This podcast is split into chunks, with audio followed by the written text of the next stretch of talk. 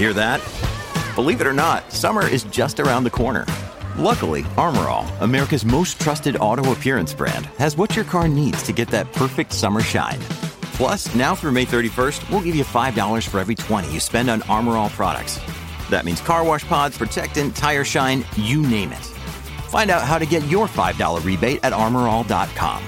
Armor All, less work, more clean. Terms apply. Hey, everybody, welcome to the Singletracks Podcast.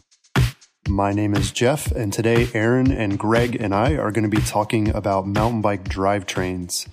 In this discussion, we're going to start off talking about the pros and cons of one by versus two by and three by drivetrains, because that's still a hot topic among a lot of our readers.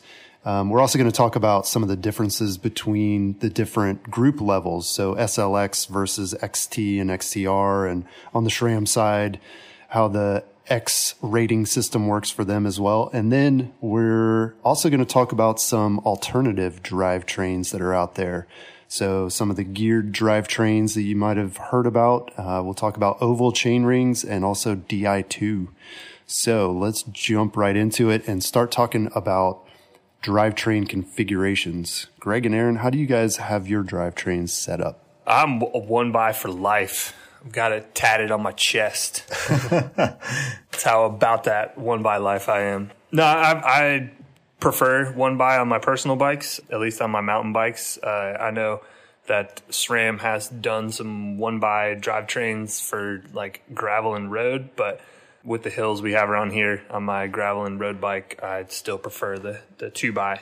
But I've been running a one by setup for probably seven years or more now. Back in the days of one by nine, when the biggest cassette you could get was like a 32 or maybe a 34. So it's been a minute. So I'm personally running, uh, still running two by 10 on most of my bikes. I've got a number of bikes with different things. But for me, the big kicker is gear range. Uh, I need a low enough granny gear to allow my wussy legs to pedal up the mountain. And uh, a 1x11 with a 42 tooth big cog isn't a low enough granny gear for me. So right now I'm still running 2x10 on most of my stuff. But, you know, with a 46 tooth cog on Shimano's 1x11, that's getting pretty close. And then you know, I'm, we're going to talk more about Eagle later, but with the 12 speed with the 50 tooth bailout gear, that's plenty of range. So for me, it's all about getting the range I need to get my butt up the mountain.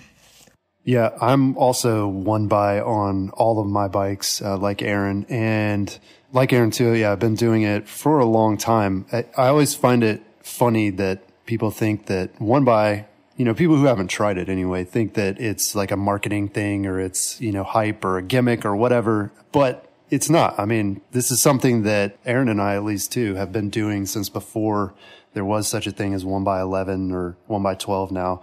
So it, it is possible and there are definite advantages to doing it. There's also disadvantages. So don't feel like, you know, you have to choose one by or two by and, you know, one's a right choice and one's a wrong choice.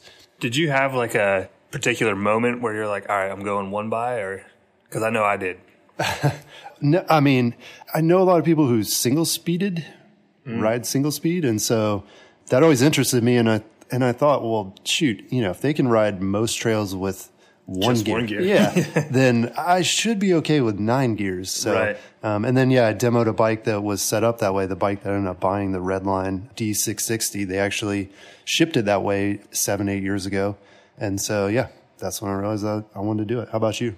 Well, you know, I do a lot of racing and our soil here in the southeast can be really gritty. So if you race in bad weather, if it's raining and muddy, the soil's really gritty and it just wreaks havoc on your drivetrain and can cause a lot of issues with chain suck. So it was after a particularly horrible Snake Creek Gap race up in Dalton, Georgia, several years ago now that uh, yeah, I just I had such horrible chain suck. I I was running a triple at the time. This is way back in the day. Remember triples? I couldn't use the I couldn't use my middle ring or my big ring because the, the chain just kept sucking up and getting caught in the chainstay. So I had to ride in the granny ring for like over half the race and just be super ginger on the pedals so so I wouldn't get chain suck.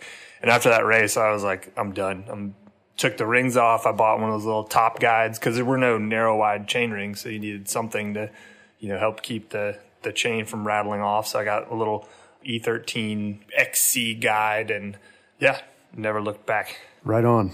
Yeah. So, Greg, do you have sort of a preferred manufacturer for your drivetrain or are you running mixed stuff or what's your deal?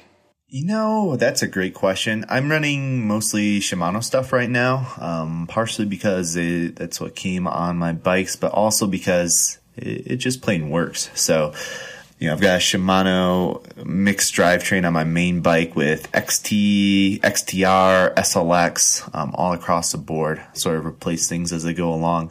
Um, but I used to not be a Shimano guy. I used to be like a SRAM all the way, but I've gotten sort of addicted to my uh, my Shimano stuff and uh, being able to drop more gears at one point in time than uh, just pushing. And um, all that to say, I'm not one of these fanboys that's gonna say like, "Oh, you need this brand," but I'm running mostly Shimano right now, so that's where I'm at. What about you, Aaron?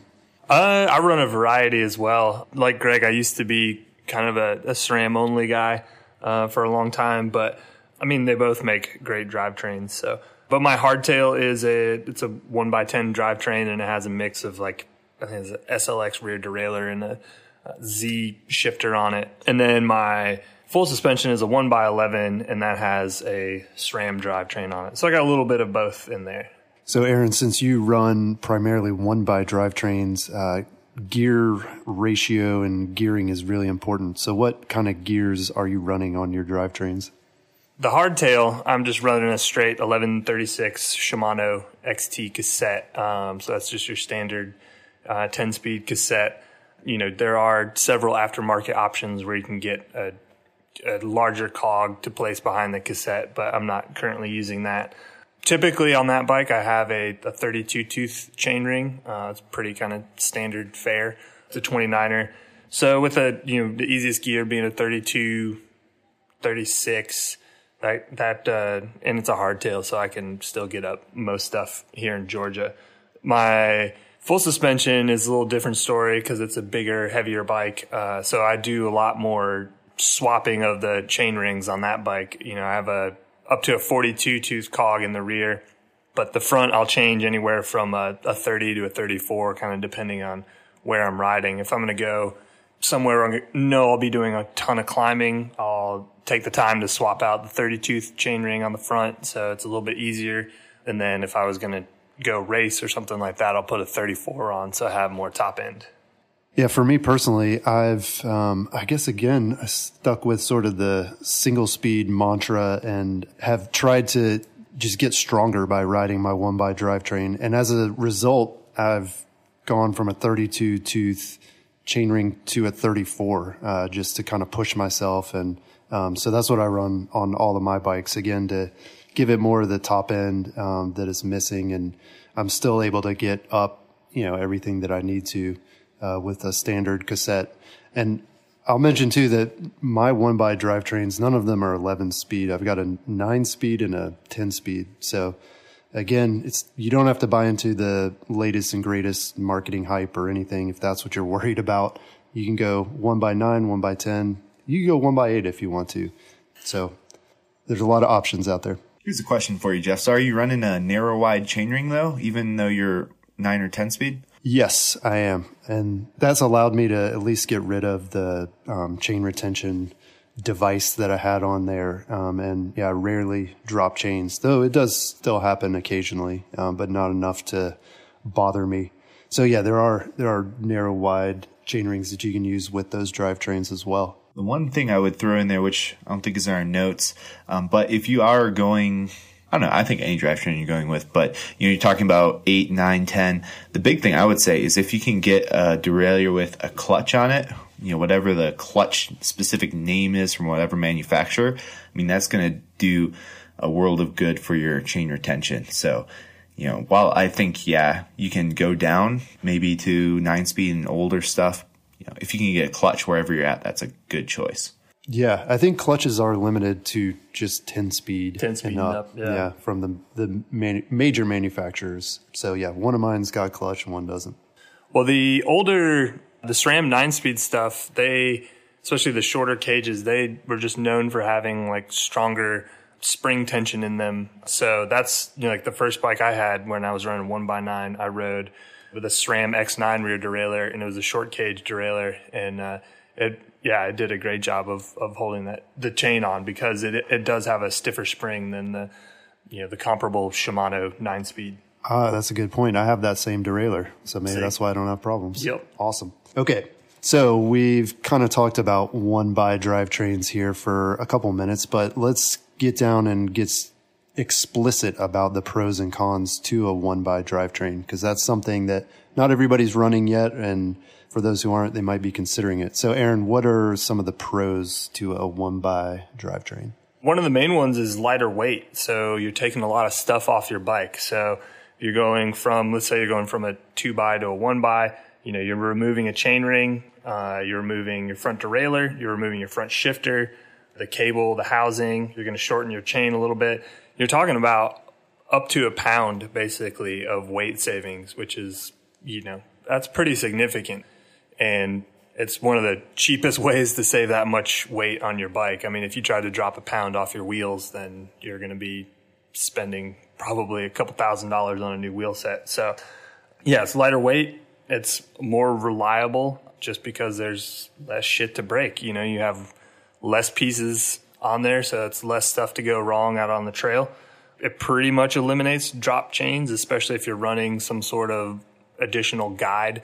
You know, there's tons of little top guides out there on the market now that just sit over the top of your chain ring just for that added little bit of security. I mean, it does add a little bit of weight, but you're talking, you know, what, 50 to 80 grams maybe. So, yeah, so that's, I mean, you can still drop a chain, but it's way, way, way less common on a one by than, uh, than a two by drivetrain.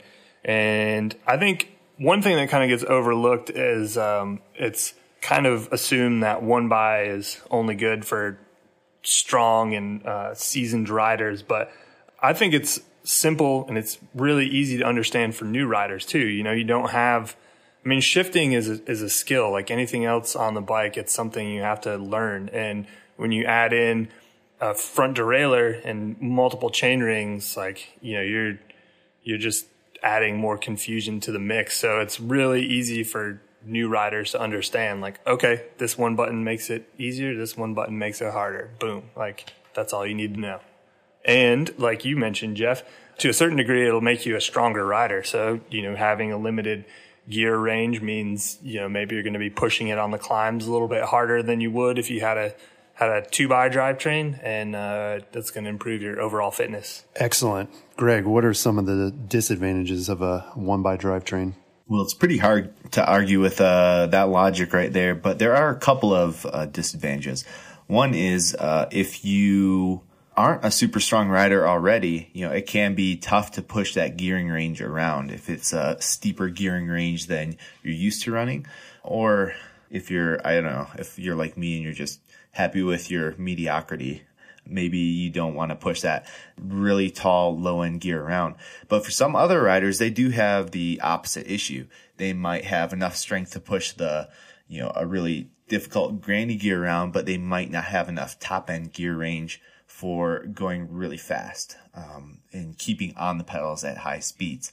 Sometimes I have a hard time believing that, but I hear that from riders. So a lot of these gearing issues, you know, where where we're talking about range mostly applies to like say 1 by 10, 1 by 11 with a 42 tooth cog. But now we've got Eagle 1 by 12. And in my experience, that's going to solve most of your gearing range issues, especially compared to a 2 by 10 drivetrain. It basically has the same gearing range. And you can set up your front chain ring to either give you more a better bailout granny gear, which is what I need to pedal my butt up these mountains around here. Or if you're fast and strong, you can run a bigger chain ring up front and get the top end gear that you want. So honestly, I say this, uh, this downside of gearing range, it doesn't apply to all one by drivetrains, just not the super nice new expensive ones. I mean, Eagle's still expensive though. Even in the, the XO1, it's not cheap. But it's going to come down. It's just a matter of time until it comes down. The only other big drawback is that backwards compatibility can be an issue depending on what bike you're running, but as we go forward, it's going to be less and less of an issue. all I have to say, there's not a whole lot of downside. Price used to be one, but uh, but they, they've solved that, you know, in the past couple of years, especially with NX coming out. It's freaking dirt cheap now. Yeah, I would. Uh, I would add a, maybe a couple more cons to your list. I've ridden a couple two by drivetrain bikes recently, and they actually they shift great. I mean, if you haven't ridden a front derailleur in a while, like they massively improved. It's a lot faster. It's a lot more accurate. Um, you know, especially when you're if you're comparing it to a three by drivetrain, it's just a lot easier to shift. So, and you know, I, I've there's been some long days where I've definitely used the granny gear on a test bike with a with a two by.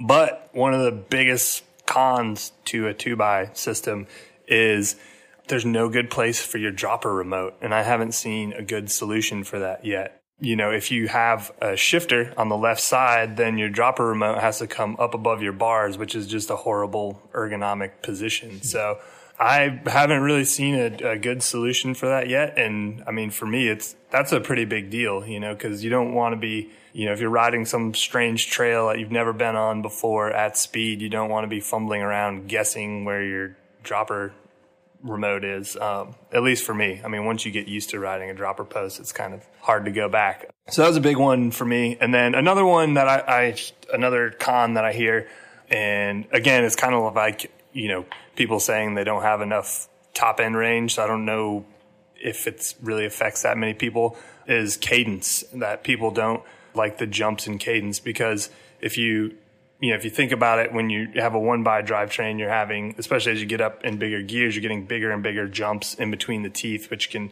you know kind of upset your natural cadence so maybe maybe you feel like you know you need to be in a gear ratio that's like in between these jumps that a one by doesn't provide. But again, it's like that's probably a, a very particular picky set of mountain bikers. Yeah, definitely. Racers. Right. That's what I was going to say. It definitely seems like more of a road biker issue than mountain biker.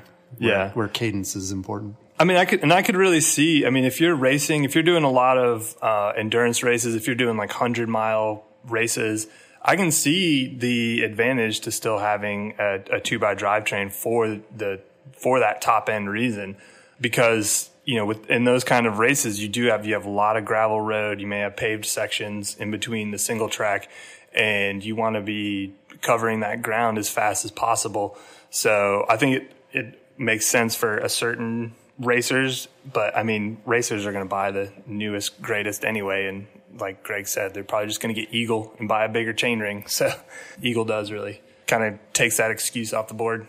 Indeed. In looking at the drivetrain groups from companies like SRAM and Shimano, there are a lot of choices out there. You can get SLX or XT or XTR on the Shimano side, and then SRAM has seemingly an endless number of group levels available so, what are the differences between those groups? What's one of the first things that you guys notice about those groups?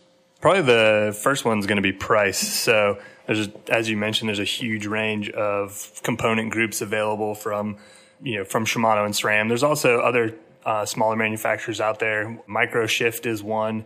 Uh, you don't really see their stuff on many mountain bikes, but uh, they're actually working on an electronic drivetrain. So, mm. talk a little bit about that later.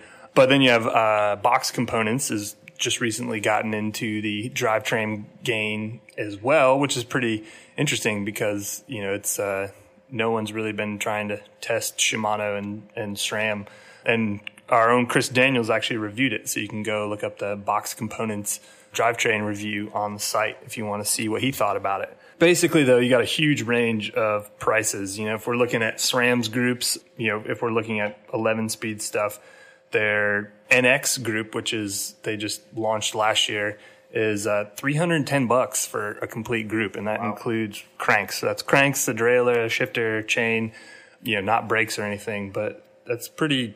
That's I think most of us would consider that very affordable. But then you know, you it goes all the way up to over fourteen hundred dollars for the new Eagle 12 speed group. So that's it's a a very broad range, and Shimano has approximately the same range. You know, they they do have a Deore, just a straight Deore mountain group, and that starts around 300 bucks for a group.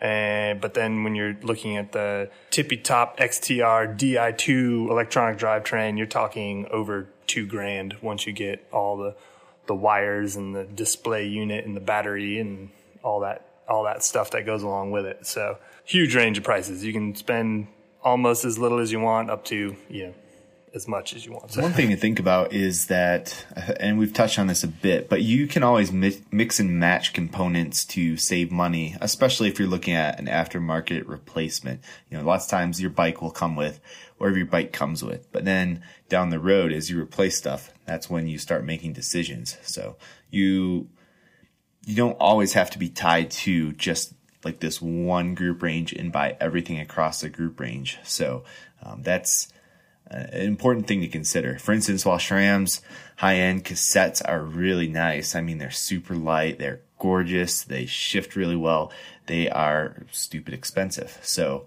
you know, you have to sort of weigh those pros and cons as you go about your upgrades and replacements. But I think that's one of the beauties of having choices though. So we've got lots of choices and for the most part, you can mix and match things across, you know, price ranges within the same drivetrain style. So if you're running one by eleven, you could you could run an X, NX drive or an NX cassette if you wanted to. It's just going to be really heavy, and maybe not shift as well.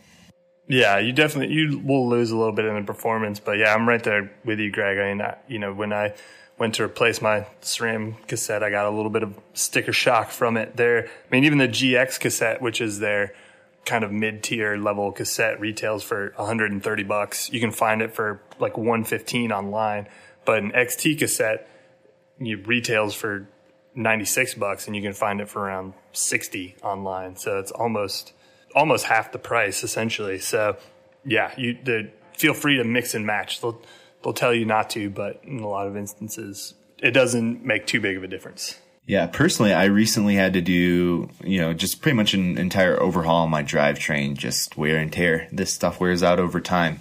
And uh, I ended up going with mostly SLX and X, a few XT parts in there. And, you know, while sometimes you can feel the, the difference in performance, you have to ask yourself, like, is it enough of a difference for me to care or for me to pay for the upgrade? Um, one part I have a hard time spending a ton of money on is uh, a, the derailleur because I know the odds are pretty good that I will tear it off at some point. And that was the last time I had to replace my derailleur is because I kicked up a boulder and uh, and blew my previous one off my bike. So you know you you just gotta consider those things. But you know, and a lot of these choices, as we talk about cost, they depend on sort of what your goals are as a mountain biker. So if you're a recreational mountain biker and you want to get out in the mountains, that's one thing you know, if you're planning to set a new record on the Tour Divide, you know, you've got a different goal set for sure. Yeah, and it's that's good to mention that drivetrains aren't designed to last forever. So keep that in mind when you're pricing stuff out and know that even if you take care of it and you don't do anything wrong, it's still going to wear out over time. So looking at these different groups from the low end to the high end, how does weight compare across the different lineups? Well, obviously, as you go up in in price, you're going to decrease in weight. So if you if you compare like the lowest tier group to the highest tier group, there's going to be a substantial difference in weight. So if you compared NX to Eagle XX1 on the SRAM side, there's going to be a huge difference in weight. The same thing on Shimano. If you compared a Deore group to an XTR group, there's going to be a huge difference in weight. But once you start getting kind of like to the mid tier and up, the weight differences are pretty minimal. I mean, even on the, you know, the Eagle, the 12 speed, they have a XO1 and an XX1 group. And I mean, there's like 60 grams of difference between the two groups or something like that. So it's really small. Once you kind of get to like, you know, the mid tier and above, there's not a huge jump in or a huge decrease in weight as you go up in the groups. Yeah, I think we might get to durability in a second, but it's hard to talk about cost, weight, and durability without talking about them all at the same time because that's, that's sort of the classic um, trifecta, right? It's like cost, weight, durability, pick two. Um, and, you know, sometimes as you go to the higher end and you drop weight, you actually do lose durability over some of the mid to lower end components to an extent. I feel like SRAM and Shimano have both gotten better at bringing – more durability to their top tier stuff. But back in the day, it used to be that some of the XX derailleurs and some of the XTR derailleurs were pretty dang fragile because they went with extremely lightweight stuff. And you would get better durability out of, say, an XT that might be a little bit heavier. So, you know, as you consider dropping weight, you do have to consider the changes in durability. But I think, I don't know if you'd agree, Aaron, but I would think, I think that the durability has gotten better on the top tier stuff as well. Yeah, I'd say so in general, for sure. You know, they're just obviously it's in their company's interest to make the things as durable as possible. But there is, I think there is a point of diminishing returns where, you know, if you're moving from XT to XTR, then you're willing to sacrifice a little bit of durability just to have the the lowest weight, you know. So again, it goes back to what you were saying about what are your priorities as a mountain biker. If you're trying to build the lightest bike possible, then yeah, you're going to go out and buy the lightest everything that you can. What about drivetrain performance? Is there a big difference between the low end and the high end in a lot of the drivetrains on the market today? Well, honestly, it's it's not that big a difference. I think both SRAM and Shimano have put a lot of effort into making sure that their drivetrains across all their levels of groups shift great. Will there be differences? Oh, for sure. You know, like you know, you jump on a bike with NX on it, it's not gonna it's not gonna be as precise. It's not gonna have a, as light a lever feel. You know, the shifts maybe aren't gonna be as accurate as the XX1 group, but it's gonna be rideable. You know, it's not gonna be some horrible experience where you're gonna question whether or not you should keep riding bikes. Um, but uh, you know, it's it's uh, you know, all drivetrains have improved over the years. You know, so if you take you know something like SLX the current group, the new 11 speed SLX looks great. It works great.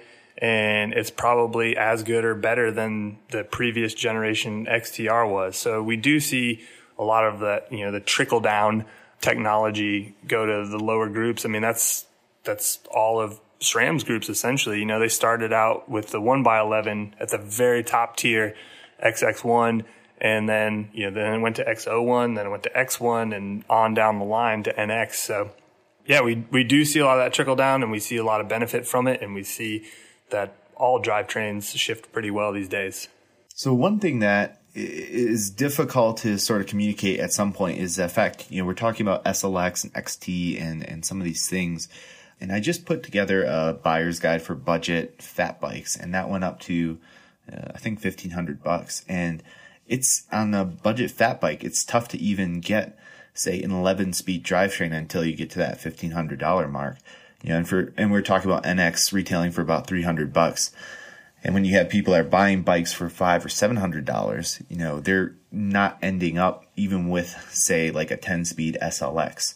They might be running in a Acera group or something like that. So I think the, the, the tough thing to try to communicate is, you know, we're talking about these drivetrains that are performing really well on what we consider a budget basement drivetrain like SLX. But if you're running something below SLX or even like a really old SLX, you can get some really good performance benefits by doing a drivetrain upgrade to some of these models that we're discussing. So if you don't, if you aren't up to this point already, you can get a big benefit.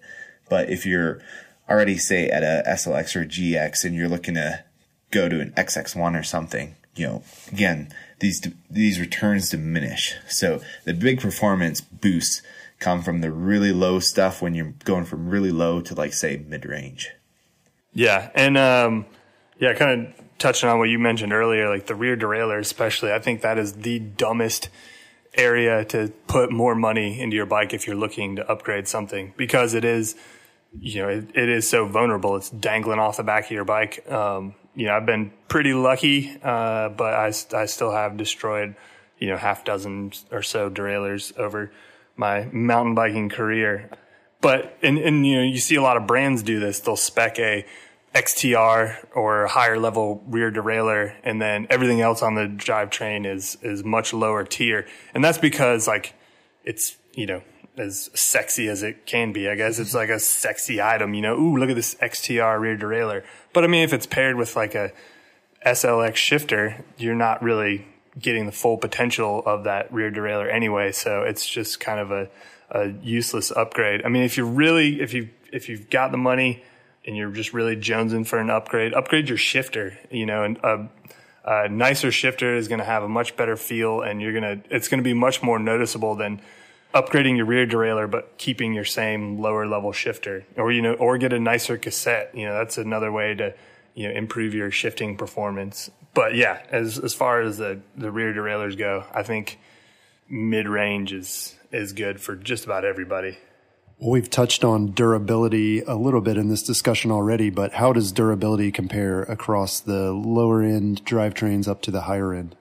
You know, we do see increases in durability as price goes up. Um, and, you know, just because your drivetrain weighs a lot doesn't mean it's necessarily going to be durable. Like there are some um, lower end components that are sort of heavyweight that don't necessarily um, produce the same durability that you would think they would for their weight.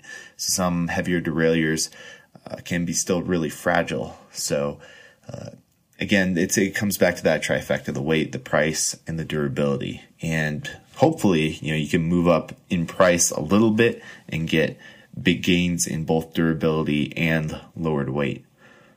Yeah, in general, my sort of experience is that the the super top end drivetrains are generally going to be less durable than the one right below them. So, you know, the super high end is, is meant for racing. It's as light as possible. Um, and that's sort of the focus there. And that's what makes it really expensive. But then if you want a really, really nice drivetrain that's also durable, that maybe weighs just a smidge more, um, then, then go to that like second from the top level. Um, but that's that's not always the case. You know, it's you have to do your homework. So yeah, and I will say one one more thing to add is as you get to nicer and nicer levels of drivetrain, they generally become more rebuildable as well. So you can find things like replacement cages and you know parts for the shifter or something like that. Whereas the lower end stuff, it's like well, it's so cheap, it's almost not worth fixing. You just buy the whole new shifter, the whole new rear derailleur.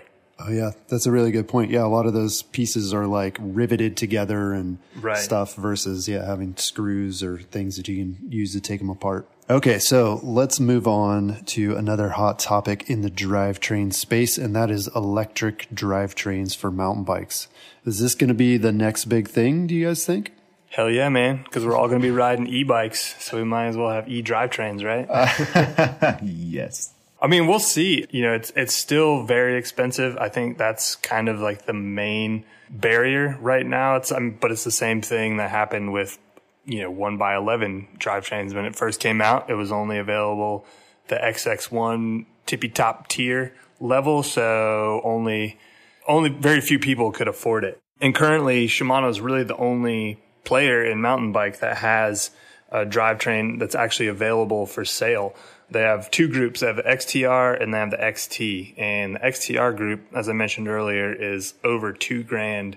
And the XT group is right around a thousand bucks. Microshift is working on a electronic drivetrain and they say it'll retail for somewhere around 600 bucks when it comes out, but that's probably still at least another year or so out. So who knows? I mean, that could end up just being vaporware. But, uh, you know, SRAM doesn't have anything on the mountain bike side yet, but they do have a wireless group for road or electronic group that's also wireless. I kind of gave away the, the headline there. Dang it. But that's a really cool, that's a different thing about, uh, that really sets the SRAM drivetrain apart is the fact that it is wireless. Uh, so everything, which means everything has to have its own little battery pack, but, uh, instead of just having one common battery that the all the components share like they do on the Shimano's Di2 drivetrain. But I think, I mean, think about how easy setup would be. There's no wires to run. You know, you could you could build a frame without any. You know, you wouldn't need to run any holes in it. You know, for cable routing or anything. Um, it'd make for a really clean bike, uh, and I think it'd just be. I think that'd be pretty cool. So I'd put it on my bike if I could, if it was a little bit cheaper, I think. Well, what are some of the main advantages? What's driving this uh, march toward electronic drivetrains? If you've seen one of these things in action, they shift so fast and so precise. I mean, you can't, you just can't be that accurate with a mechanical system. In you know, the the derailleur is going to move an exact amount every single time you push that button. Whereas I know, you know, all of us have been there where you're kind of fumbling for gears. Maybe it's the end of a long ride and, you know, or you're riding really hard and you're not thinking straight and you don't shift enough or you shift too much and you get two gears and you only want one or something like that. Like that doesn't happen with an electric drivetrain. It's just, and it's right there. It's, yeah, it's lightning fast. So I think that's probably, uh, the shifting performance is just a lot better than a mechanical system. I do wonder though sometimes for some people, like despite the fact how good battery life is on the Di2, for me personally, I still have a hard time considering putting a battery and an electronic doohickey on my bicycle. I mean, I've you know had enough experience with Di2 to see how awesome it shifts, um, but you know I think I think analog is coming back in a lot of uh, different places. I think we're seeing some people maybe just me. um, but I think we're seeing some people sort of going back to analog in many areas of their life. For instance, um, I've gone back to analog um, for journaling, writing with a pen and paper, and removing some of the electronics and uh, the complication from my life has made it easier and allowed me to go into a different headspace. And I just wonder how that's going to play out with electronic shifting. I'm not writing it off by any means. Uh, I think it'll just be interesting to observe and sort of see um, some of the more mental and philosophical approach to like biking and going out in the woods and what that means to people. But uh, one thing you can say is everybody's different. So I think it's going to be a bit different for everybody as time goes on. Yeah. In my own personal experience trying Di2, I, I wasn't super impressed with it, or I, I, guess for me, I didn't understand uh, sort of the benefits to it. Um, I've never been in a situation where I've had shifting problems due due to being tired, maybe because I don't push myself hard enough. Uh, but honestly, yeah, it it wasn't anything that like really was like I need to have this uh, for me. And then also, I'm like you, Greg. It seems like for me anyway, you know, mountain biking is about doing things under my own effort and even you know, having something shift for me, I mean, that's, that's kind of a slippery slope. You know, once you start putting stuff on your bike to like do stuff that you used to do with your own body, then yeah, you're getting close to an electric bike, you know?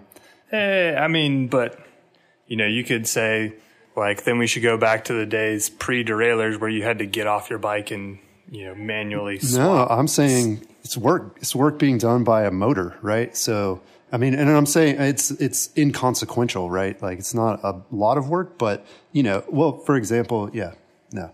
Anyway, you could. this is a dumb example. I didn't have a good one. but well, anyway, so yeah, it, it's oh, a servo. It's a motor doing something for you that you used to do yourself with your thumb. Right. I mean, it, it's definitely a first world problem of the first order. You know, so it's it's it's not it is it is faster it is more accurate but like yeah i mean we've all been getting along just fine with mechanical drivetrains. I don't think mechanical drivetrains are going to go anywhere at all. I mean in the in the in the long run i think they'll still be available even at the upper end of the spectrum because there are always going to be those people who want a mechanical drivetrain who are not interested in putting adding any more electronics to their lives and i i totally get that.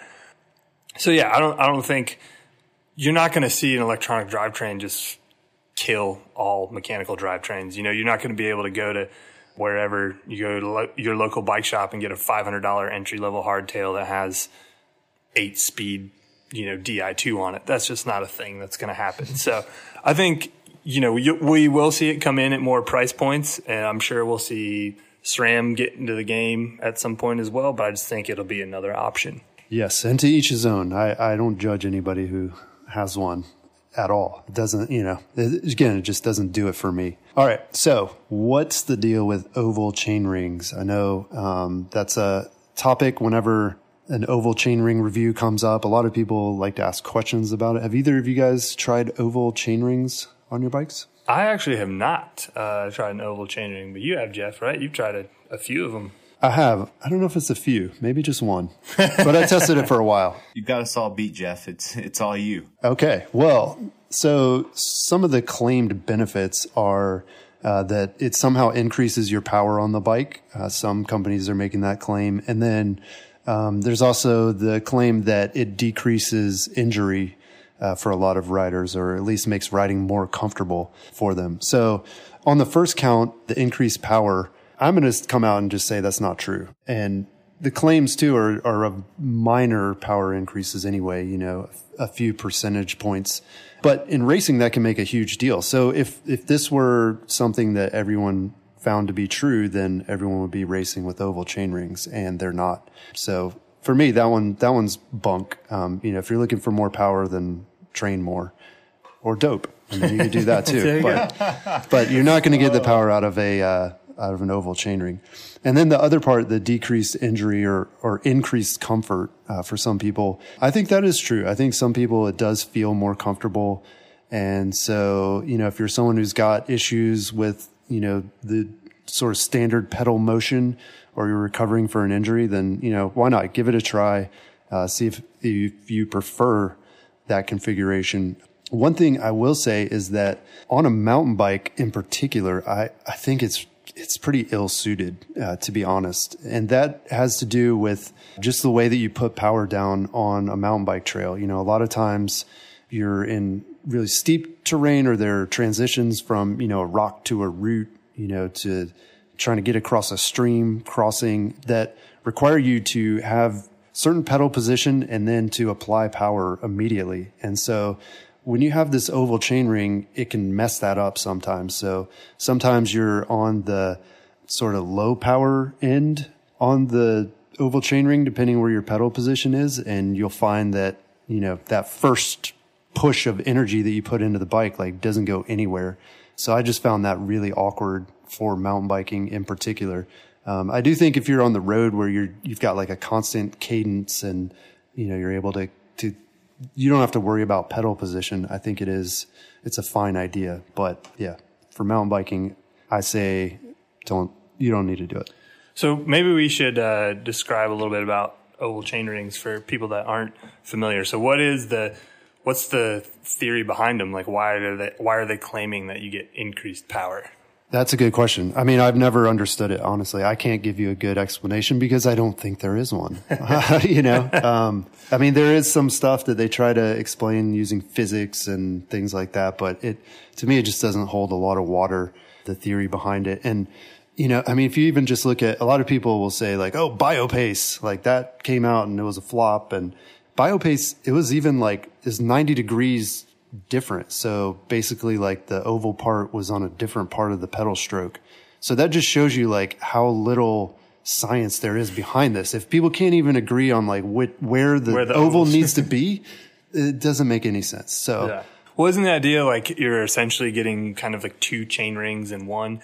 So the idea is since it's it's an oval shape, when you're in your power part of the stroke, it's like having a larger chain ring. So the theory is it'll make you go faster during that. You know, you'll get you'll get more out of your power stroke, and then when you're not in your power stroke, it, it's essentially like switching to a slightly smaller chain ring. So when you're in your least efficient part of your pedal stroke, it's supposed to be easier. So I think that's kind of you know, yeah, it's a good explanation. Less, that's the idea behind it. Yeah, whether or not it actually works in in real life on the trail, it sounds like that's very debatable. And I've heard, you know, like you said, I've heard from a lot of people who have tried them, even people who have ended up liking them, that the kind of odd cadence effects that it has do take some getting used to. Indeed. And it, it, it's not a big deal to try it too, especially if you have a one by drivetrain right now. So, you know, don't take my advice as, you know, the rule. Like you can go out and we've put them in our deals email uh, occasionally. Even you can find them on Amazon for like 20, 25 bucks. Yeah, they're not any more expensive than than a, a regular chain ring, and most of them are going to be narrow wide as well. So if you're running a a one by, you do still have that that chain retention benefits. But yeah, there's no no shortage of people out there making oval chain rings. So I guess obviously there's some riders that like them. Yeah, I mean uh, we do have some positive reviews of them on the site. I know Michael Paul specifically uh, is a fan. So you know I think it's again one of those personal things that, like you said, you got to try it for yourself. Do you know if he's still running those? That is a great question. I think so. I think on one of his bikes he is, but uh, I'd have to look at some photos. Yeah, well, that's one thing that I found too is I I could not run them on different bikes. So for me, anyway, it's like as Aaron said, you got to get used to it, and so it doesn't really lend itself to having one on one bike and a different chainring on a different bike. You know, if you're going to go oval, you probably need to go all in. Once you go oval, you never go round. Exactly. Sorry, that was terrible. Okay, so what are some other unconventional drivetrains we've tested? Uh, there's the internally geared drivetrain. Greg, you've tested a couple of those, right? Yeah, there are a few options. On the two main options are Rohloff and pinion, and so the Rohloff is a rear hub mechanism. So it sits in the rear hub of your bike and it's got a bunch of internal gears that connect and create different gear ratios and you switch it with a grip shifter. Uh, the problem with the main problem with the Rohloff is the rearward weight bias. Like your rear wheel is stuck to the ground, it weighs a ton. So, you know, if you like to get playful on the bike, this is a bad idea.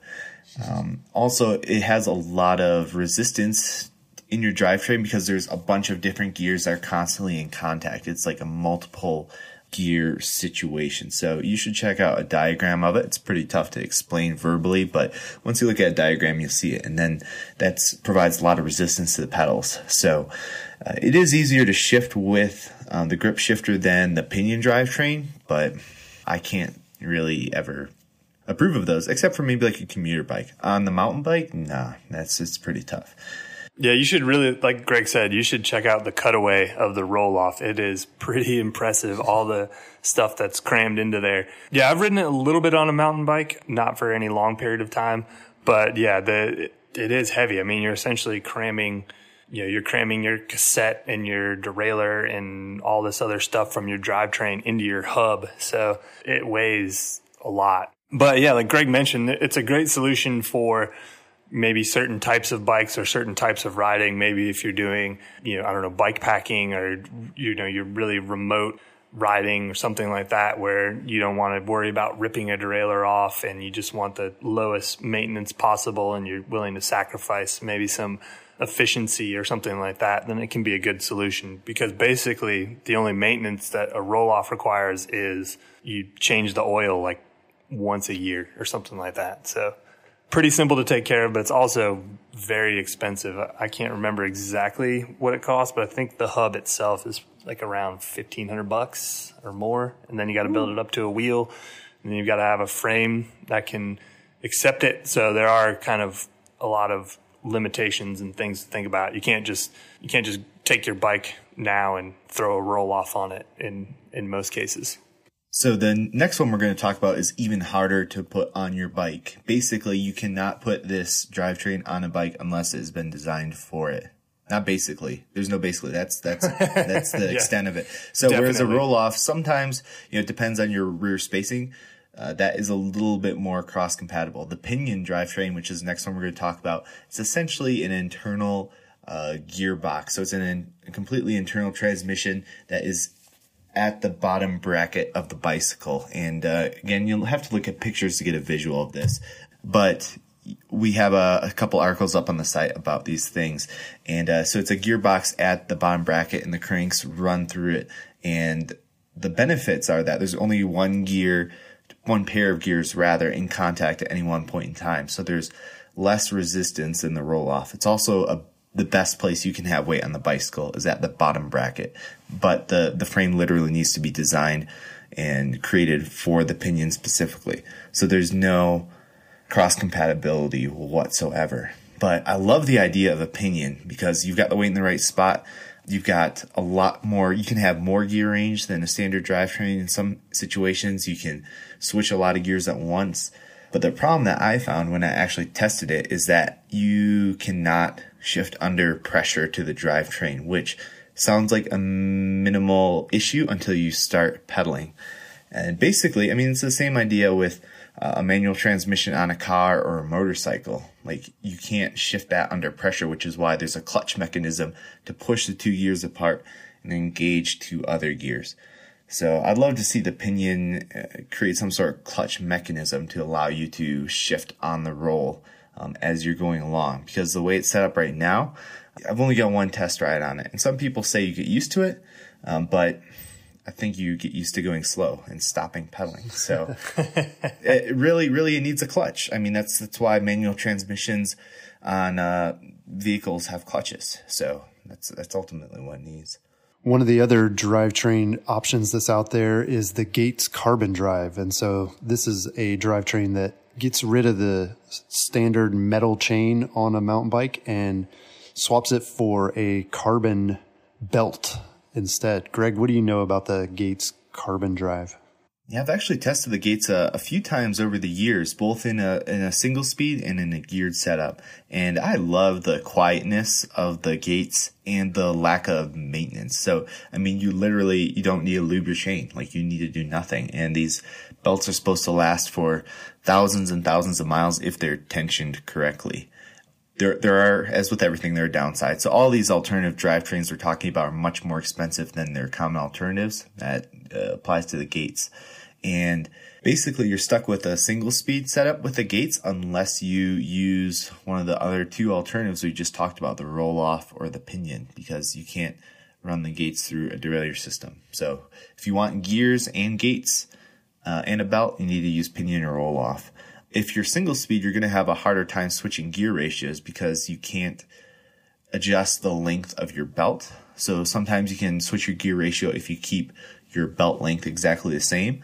But if you're not keeping your belt length exactly the same, you need to buy a different belt. And they're not stupid expensive, but they're not cheap either. And the final downside is generally speaking, you're to need to have a frame designed for gates in which there's a break in the chainstay to slide the belt through because you can't break the belt. The one exception is if you actually have an elevated chainstay which we're seeing more and more of for uh, tire clearance issues. So if you have an elevated chainstay, sometimes you can finagle your gates belt in there. And so we're seeing, for instance, uh, some uh, Trek Staches with gates, not ton, but you know you can get your belt in there without breaking the frame. So you might not need a frame designed specifically for it, but you just can't put it on any old frame out there. Right. Yeah. And uh, yeah, the other thing you mentioned, yeah, it is it is hard to switch gear ratios and it gets expensive because you have to, you know, there's a specific Gates chainring and a Gates cog. You can't just use a, you don't use a standard chainring and a standard cog. And then, yeah, if you break a belt out in the woods, you're screwed. You can't, you're not taping it back together. You know, there's no chain link tool for a belt. So, yeah, if you were to break a belt somewhere, unless you happen to be carrying one in your pack with you, you're you're going to be walking out of the woods. And um, I, I, one of my buddies, Christopher, he had a uh, he had a Spot brand single speed that had the the Gates carbon drive on it, and it was definitely novel. But um, you know, when he went to get a new bike, he he got one with a chain on it. So. Uh, if that tells you anything, yeah, chain or the belt tension is is really crucial. Probably even more so with the gates than than with a, a regular chain. So that's another thing to keep in mind. Maybe the once you have it set up and it's set up correctly, like you're going to have really good durability. But if you kind of skip over any steps in that initial setup, you could be setting yourself up for failure. Yes. So one final drivetrain oddity that I want to talk about is the all-wheel drive mountain bike. So over the years, I know a lot of people have thought like, wow, wouldn't that be great if you could have an all-wheel drive mountain bike? And it's been done. People have tried this. So there are a couple of different ways this is accomplished. Christini, I believe, used to and maybe still does produce a bike that has an internal shaft that goes from the cranks uh, up through the down tube and then somehow connects itself to your front wheel. So when you're pedaling, you're driving both the front and the rear wheel. And the idea is that doing this gives you better traction, just like it might in a car. You know, all wheel drive cars, uh, tend to have better traction in loose conditions uh, because you're always going to have weight on at least one of your wheels. So hopefully you're going to get traction on that. And then there's also, I tested a mountain bike that had all wheel drive and this was accomplished through the use of a massive amount of bike chain. So it had, it had a chain that went up again beside the down tube and then some more chain that went down the fork and Chains connected everywhere. Yeah, it was probably 25, 30 feet of chain on this bike. so it was really heavy, really scary looking too. It looked like you could just get everything caught in that chain as you're oh, going around. Skin suits only when you're riding that thing. Yes. But all that work went into it. And at the end of the day, I found it to be just totally useless. You know, in theory, it makes sense that maybe all wheel drive would give you better traction. But the fact of the matter is the times when you need traction while you're pedaling, you know, on a mountain bike, that's when you're going uphill. And when you're going uphill, most of the weight on your bike is on your rear wheel anyway, because that's just geometry. So the bottom line is I didn't find it to be any real advantage in climbing on flat and sort of downhill. It did feel, it felt like the bike had more momentum, if anything, uh, but didn't, it didn't do a lot for traction. So, um, if you're thinking that, you know, you might want an all wheel drive mountain bike, sorry to tell you that's probably not worth pursuing. Excellent. Well, we've covered a lot of ground here in our discussion about drivetrains but I'm sure there's still a lot of questions out there that people might have. So we'd love to hear your questions on our website. So you can post them on Singletracks or ask questions on any of our articles that we publish. And we'd be happy to try to address them here in the podcast. We'd also love for you to review the podcast in iTunes or in the Android store, wherever you get your podcast episodes. And finally, that's all we have this week. Talk to you again next week. Peace.